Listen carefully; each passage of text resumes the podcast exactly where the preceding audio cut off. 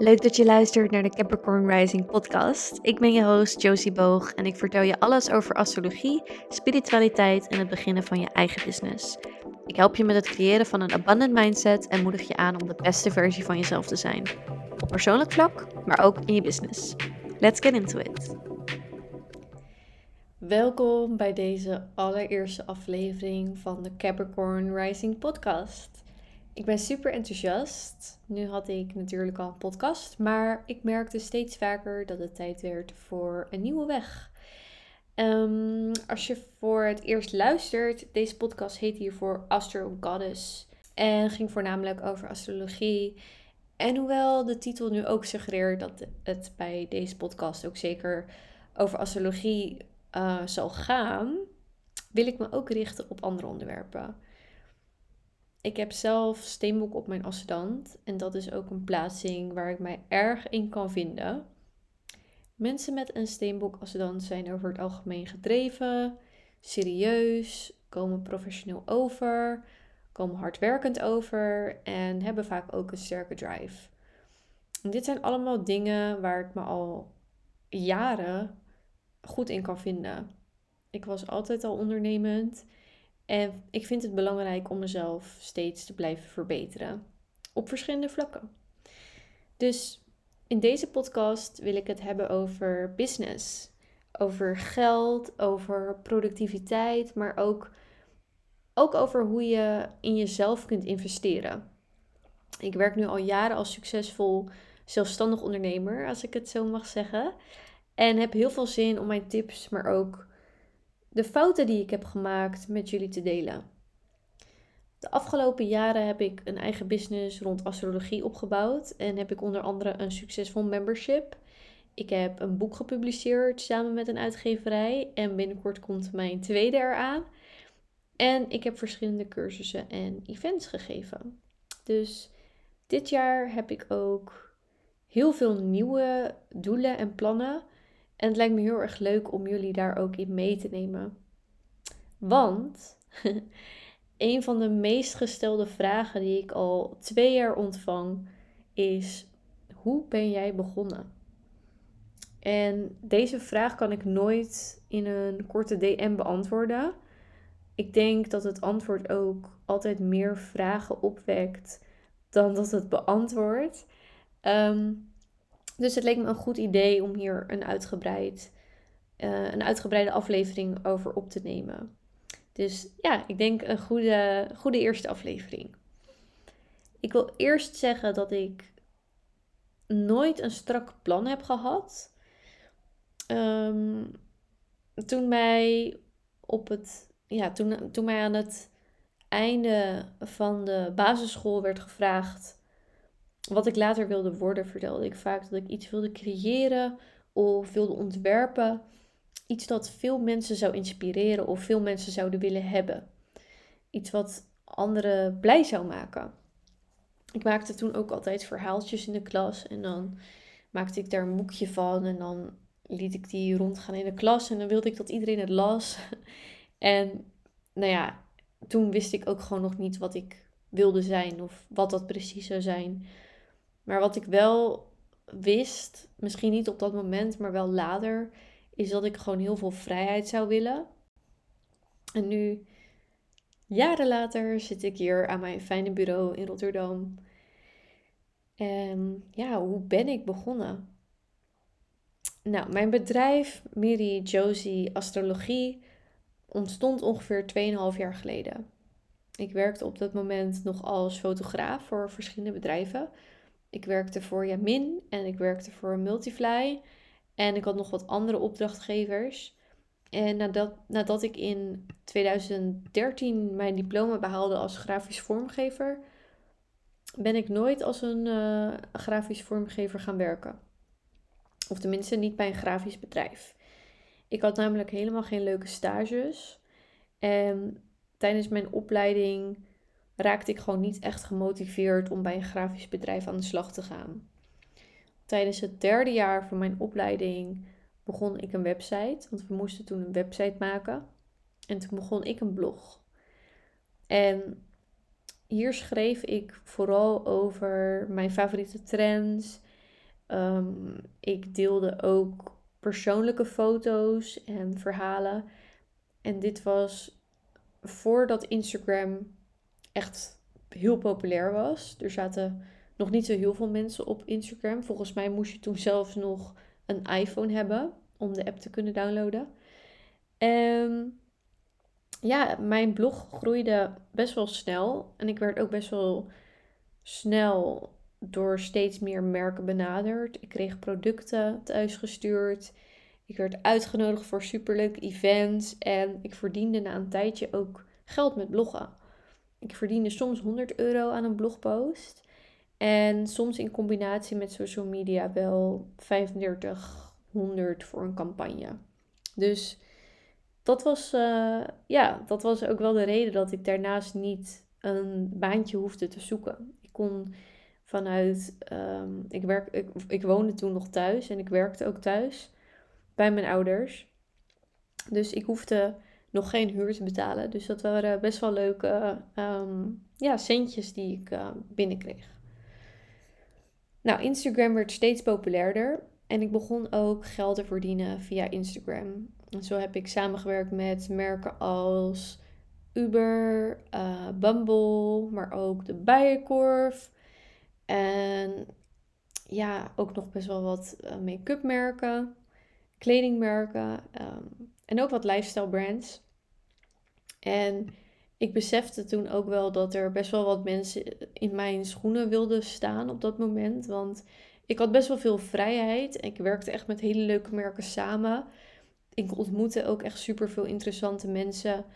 Um, waaronder een paar van mijn beste vriendinnen op dit moment. En ik hoefde bijna geen spullen te kopen, omdat ik gewoon heel veel gratis kreeg. En dit klinkt echt als een droom, maar het heeft ook wel echt een keerzijde. Want nou ja, influencer werd een woord dat je steeds vaker hoorde. En het leek ook wel echt alsof iedereen influencer wilde worden. Iedereen kocht ineens vlogcamera's, um, spiegelreflexcamera's. Iedereen downloadde verschillende apps om betere content te maken. En daarbij werden ook heel veel likes gekocht. En mensen kochten volgers. En mensen vielen door de mand. En ik weet niet, het wereldje was gewoon niet meer zo leuk. Ehm, toen ik blogde, kende ik heel veel bloggers en dat was echt heel erg leuk. Maar toen er steeds meer bekend werd over dat je dus geld kan verdienen met Instagram, wilde opeens iedereen ehm, ja, ja, foto's maken als influencers. De creativiteit ging er een beetje af of zo. Ik weet niet. Het was gewoon niet echt, ja, niet echt leuk meer of zo van mij ging de lol er een beetje af, omdat iedereen elkaar nadeed. Um, dit betekende ook voor mij um, dat er best wel veel merken vooral veel gratis spullen opstuurden naar anderen en minder budget hadden voor samenwerkingen. Dus ja, ik was eigenlijk best wel opgelucht als ik dan weer een deal had. Maar ik werkte nooit samen met merken die mij niet inspireerden of die niet bij mijn brand pasten. Dus daar was ik heel erg streng in.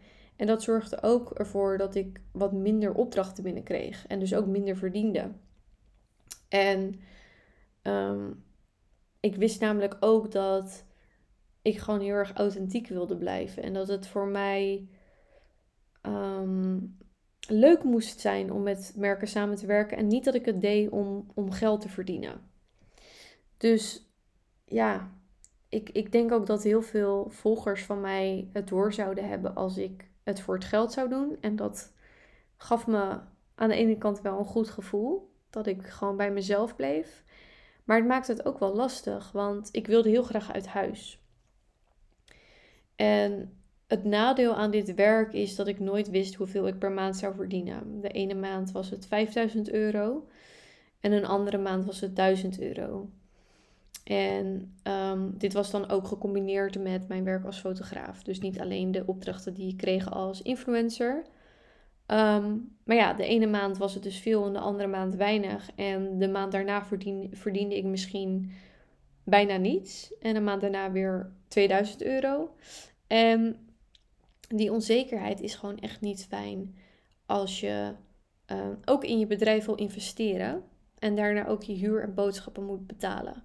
Dus helaas waren er ook veel bedrijven uh, erg laat met betalen. En ik heb zelfs vaker een incassobureau om hulp moeten vragen om dat geld te krijgen, omdat het gewoon te lang duurde.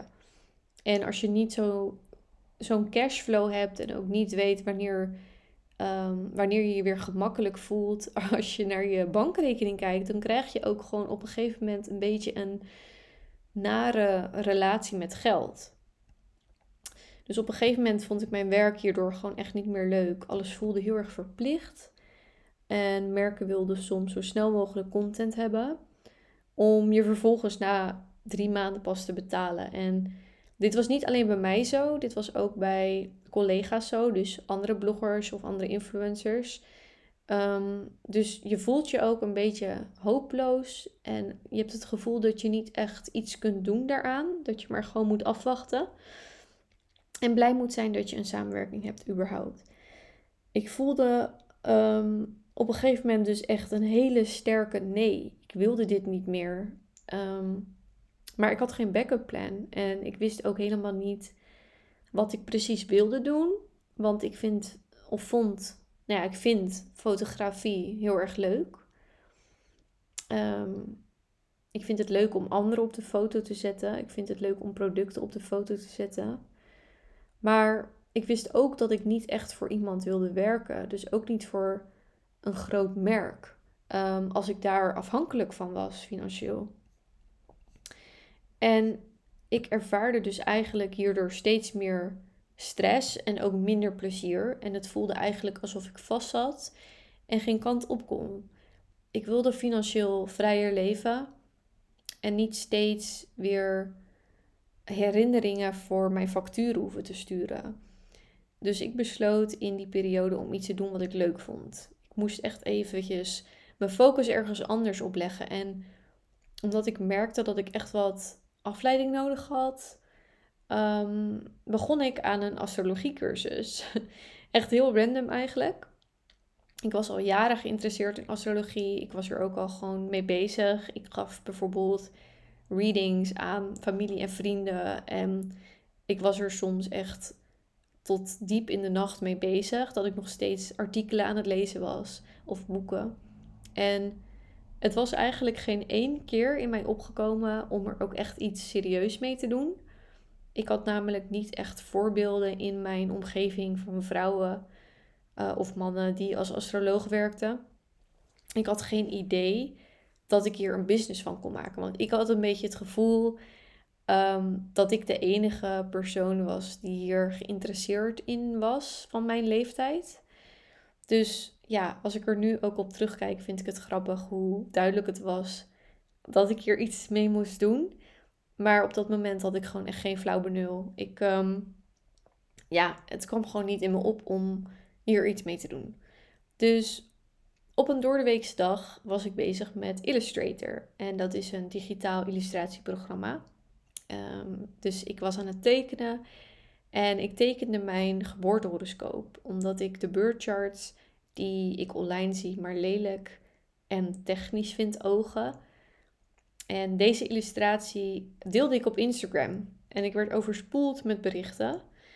Uh, bleek dat er toch best wel veel mensen zijn die wisten wat dat was.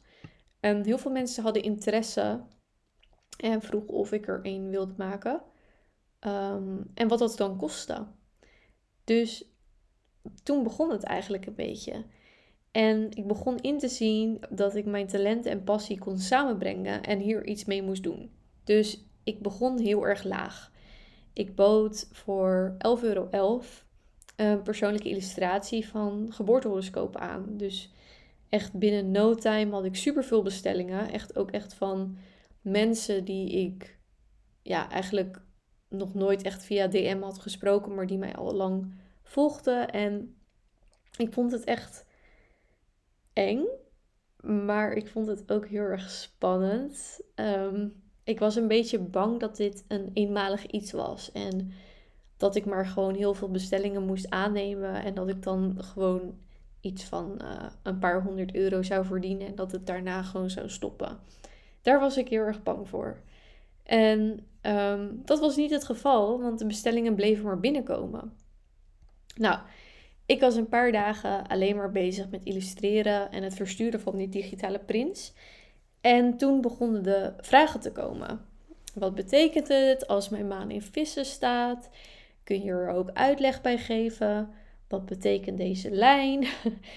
en toen begon ik het wel heel erg spannend te vinden. Ehm, want ik had nog nooit echt readings gegeven aan mensen die ik niet kende. Dus ik besloot er een hele kleine vergoeding voor te vragen. En dan kregen de mensen bij hun print een uh, voice memo. Dat uh, deed ik toen op die manier.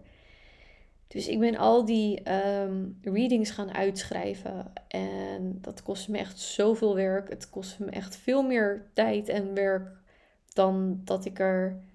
Um, ja, dan zeg maar het geld dat ik ervoor terugkreeg. Maar ik vond het gewoon heel erg leuk om dit te doen.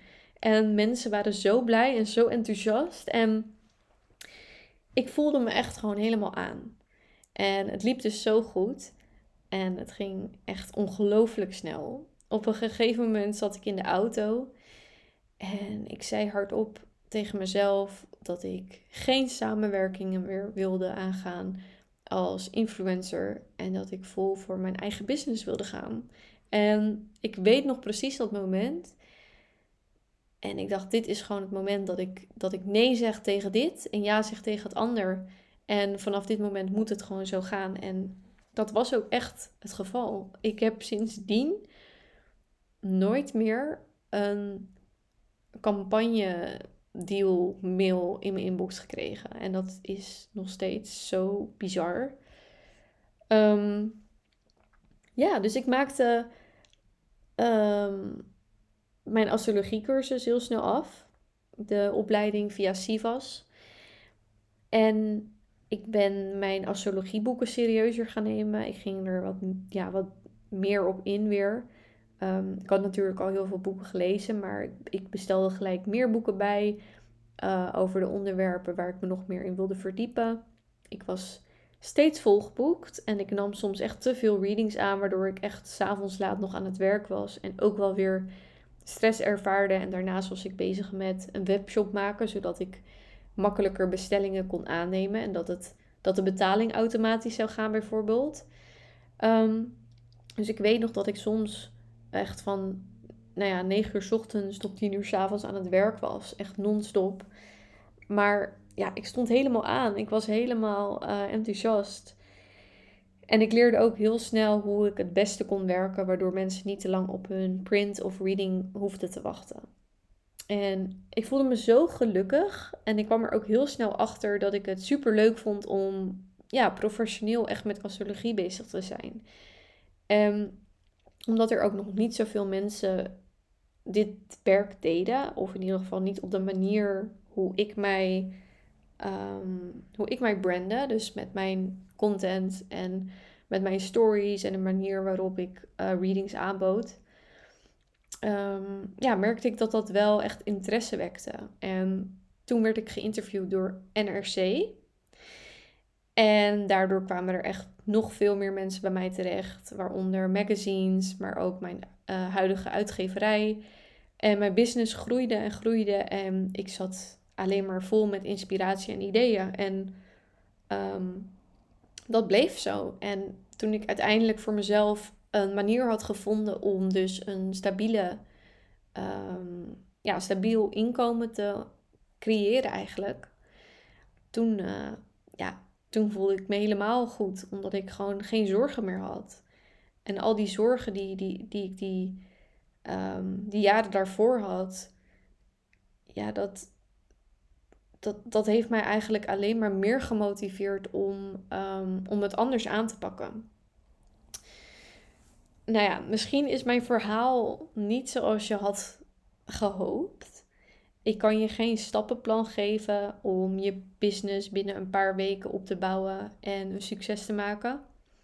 Voordat ik mijn succes kreeg, had ik al ervaring als vormgever, als fotograaf. En ik snapte marketing en branding en WordPress.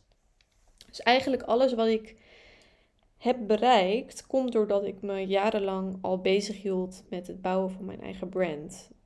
Ook al was dit onbewust en was het nooit ehm, met de intentie om een astrologie-business te bouwen. Ehm, ja, de, ik, ik was dus eigenlijk al gewoon bezig met het bouwen van mijn eigen brand. Alleen zijn de interesses die ik deelde over de jaren veranderd. En heb ik daar gewoon heel erg geluk mee dat ik dat al die jaren gewoon heb gedaan. Ehm, want ja, ik kan mijn eigen foto's maken. Ik kan mijn eigen website bouwen. Uh, ik kan dingen maken in, in Photoshop en Illustrator en InDesign. En daardoor heb ik soms wel een beetje een voorsprongetje. Nou, nu werk ik al twee jaar fulltime als astroloog. En ik voelde echt dat ik klaar ben voor een volgende stap. En ik kan niet wachten om jullie te vertellen over de dingen die ik heb geleerd tijdens het runnen van een business. Of je nu zelf een business wil beginnen of meer wil leren over praktische spiritualiteit. Want ik gebruik heel veel spirituele tools om dus ook zo succesvol te zijn of me zo te voelen. Ik denk dat succes soms ook wel echt een gevoel is. Ehm, voor de meeste mensen. En succes is natuurlijk ook voor iedereen anders. Maar daar kunnen we het hebben. Daar kunnen we het over hebben in een volgende aflevering. Ik heb er in ieder geval echt super veel zin in. En ik wil je alvast bedanken voor het luisteren van deze eerste aflevering. Ik zou het super, super, super waarderen als je deze podcast een review wil geven via Apple Podcast dan weet ik zeker dat ik door moet gaan. Ehm, ja, en in de volgende aflevering deel ik mijn tips over manifesteren van geld, het bepalen van je prijzen en ehm, ja, de dingen die ik heb geleerd op het gebied van money en magic. Dus ik heb er heel veel zin in en tot de volgende keer. Bedankt voor het luisteren naar Capricorn Rising, de podcast. Ik zou het heel erg waarderen als je deze podcast 5 sterren geeft en mij tagt in je Instagram story. Ik vind het super leuk om te zien wie er luistert en wanneer je naar de podcast luistert. Until next time.